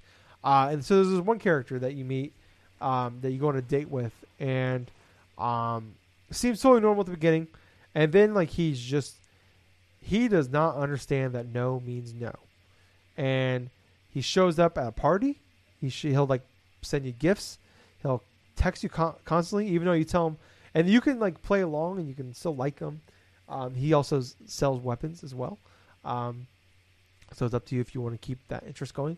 And but it's like i've been like dude you, you're kind of a creep. You go fuck away. And he like he just doesn't go away he keeps like harassing you like he left me a rose on my front doorstep uh, it's very creepy it's very weird i don't like it um, but uh, yeah i mean that, that that's been a controversy of the game um, but uh that doesn't really bother me. It's very creepy, don't get me wrong. But it's also like I know other guys I know guys that are like this. That makes sense. Yeah. Like I'm not trying to laugh at like it's a funny way. Like no, like I'm like like no. That's very realistic. Like I, I know people that are like this. They don't understand like that person's not interested. You probably should just leave them fuck alone. Um, but um, yeah, like it's definitely like cool and like interesting. Like all the char- different characters, like and there are like different styles and like personalities and like like you can like anytime uh, you can like say I'm interested in with these characters and like kind of move on and like you, you can date all of them. You can pick one or two or a few of them. Um, I got a, I got a few I'm interested in. Um, I had a um, one of my dates with Sunder. Her uh, his friend told me that uh, don't he is he's not a good person. Like he uh, he's not a good boyfriend. He's not a good person. Stay away from him. But he's just so mysterious, and he's got an eight pack Gables. So I gotta understand. I gotta get in there. You know, gotta get in there. I gotta I gotta figure out what the fuck's going on with this guy. And also, he's a, he's a really good weapon, so I don't want to fuck that up. And then there's like another guy. Um, ah, I forgot his name, but he is like he's like kind of a rich guy. He's got money. Uh, he's he's actually my favorite one to play as. Uh, I just I'm not I'm just not interested. I'm just kind of using him because he's like he's a good weapon, you know. But um, Valerie, she's a dagger. She's not my favorite weapon to play as, but man, Valerie. Oh man, she's uh she's my favorite right now. Gillis. And I got in there. You know, I'm really proud of myself for that one. So um, I'm on level three with her. The other ones I'm like level two. Um, but I think level six is like the cap you can get to, like love interest. But I'm Okay. really liking that game a lot. I don't know. I can't believe it. And like the, the gameplay, like going so like kind of going into the gameplay of it. It's it's very basic. Like you have like a light attack, you have a heavy attack, you have a dodge roll you can do, and then like you have like you can heal. Um, you have like but you only have like so many. You can only hold like three healing items at a time. Right. Uh, and then you have like a special attack you can do. Like you click the archery, but you can only have three of those at a time. You start off with like a fireball, but then like you can actually like, so you can actually like change your character's like clothing. In this game, you can actually like craft new materials and stuff. You can like that. Um, like so you can craft gifts to give to people, and like your gifts, they you're gonna love or hate them, depending on like you just gotta know the personalities if they like that gift or not. And then um, you can also like make you can also like find new abilities as well. So like the next one special ability I got, I can actually put my enemies to sleep. And like I said, each uh, uh, possible partner in this game, uh, as you level up their love interest with them, it unlocks new abilities. Like I said, like Sunder, like uh, as I attack them, it does affect damage later on. Um, Valerie, she's the dagger. Uh, she can actually like cause the enemies uh, to be confused as they get close to you, which then they get confused and then like, they're kind of stunned for a few seconds, and you can do some damage to them. Uh, the cool thing is though, as if you die, you don't just start the whole like mall over again. Right. You you can go back to the level you you died at. So Oh, like God. I think I got to like level eleven. Now, I think there's multiple dungeons. I don't know how many levels are in each dungeon. So like I'm in the mall dungeon. It's the first one. I think I'm on level eleven of that or floor eleven. Um, but I, yeah, it's it's very the, the gameplay is it's it can be challenging, but it's it's also simplistic at the same time. But like the the the real crust uh, of this game is the the storyline and the characters and the dating part of it. But like, it's it's actually a pretty fun, decent uh, roguelike as well. Um, but yeah, I'm really enjoying this game. I'm having a lot of fun with it. Um, I think of the these three games I talked about, uh, this would be the one I'm going to keep playing it as of right now. Uh, you know, I, I- definitely want to want to play more Open Road 96, but I want to wait for an update. 12 minutes, we'll wait and see. Also, the Black Panther update for Marvel Avengers just came out as well. Haven't got chance to start that yet. So uh, it's going to be a pretty jam-packed couple weeks for me as far as gaming goes. But uh, Gables, I think is going to wrap it up for this week. Uh, thank you guys so much for listening. Uh, if you like this, check us out everywhere. We are on where wherever podcasts can be served. Uh, we are on it. Uh, please like, share, subscribe. Uh, share is probably the thing you can do to help us the most. Um, but also, you know, five stars, thumbs ups, uh, subscriptions, follows, whatever you can do. We really would appreciate it. Um, but yeah, thank you guys. I was host. I was Tyler. And I have been Colonel Gables. Until next week, everyone, play yourself some fun games. And thank you for listening to another fun-filled episode of the Drunk Dash Nerds podcast. Thank you, Gables. Yep, Too sweet. too sweet, man. Bye, guys. See ya.